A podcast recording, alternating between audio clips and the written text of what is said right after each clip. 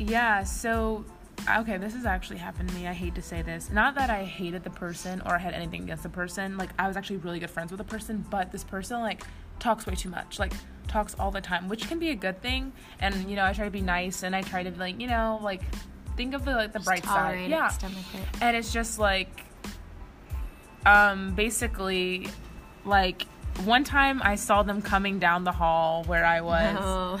And so I ended up actually, this is kind of crazy, it was in Winston. Yeah. So I went through the side door, and so what I ended up doing was I saw them coming, I turned around and ran up the stairs. Oh my god. Just to, and it's not that I really like, I hated this person, something embarrassing happened between us. It's just like, I didn't want to run into them because I would have to sit there, talk, it'd be awkward, and things like that. Yeah, I think we're all guilty of that. You see somebody and you just like V line the other way yeah, Yeah, to do a avoid quick, them. do a quick. Uh, For whatever reasons, it might be like an ex boyfriend or girlfriend, Yep. or just Yep. somebody that you really don't like. Yeah, or yeah, it can be that. So, and with the big campus, luckily here at NC State, you Yeah. might not run into them. You might not, but there, you, You would be need, very you can't, be alarmed. You be can't plan on it alarmed. because I planned on that, and then you know, come like I was like going through the same routine, and then all of a sudden one day, like, um, I saw an ex boyfriend.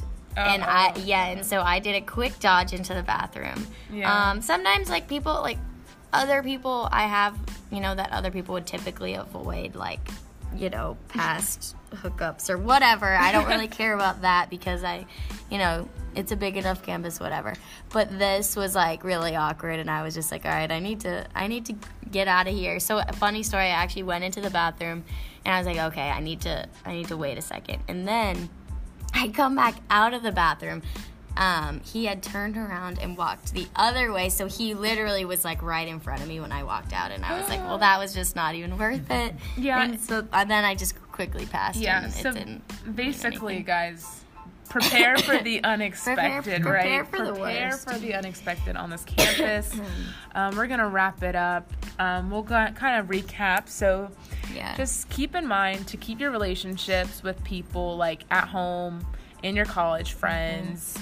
Um, communicate with your roommates. Like that's really important. Like you're gonna be coming in and out. You know, they might believe in cleaning less than you do. Yeah. So just communication is key with your roommate, with your friends from home, friends at college, and prepare for the unexpected. You're gonna Yeah. see people you definitely don't want to see. So just keep that in mind and prepare in advance. And the other thing is just yeah, be open to everyone and everything and try not to burn any bridges. I know you can get into arguments, but there's enough people on this campus to just kind of let it go and if something happens or, you know, you'll you might find a friend in someone you weren't expecting at all. For sure. Catch us next time on another episode of Social Life in College. Signing off, I'm Jasmine McCoy alongside Olivia Kane and Brad Nunn. Thanks for tuning in. Thank you guys. That was good.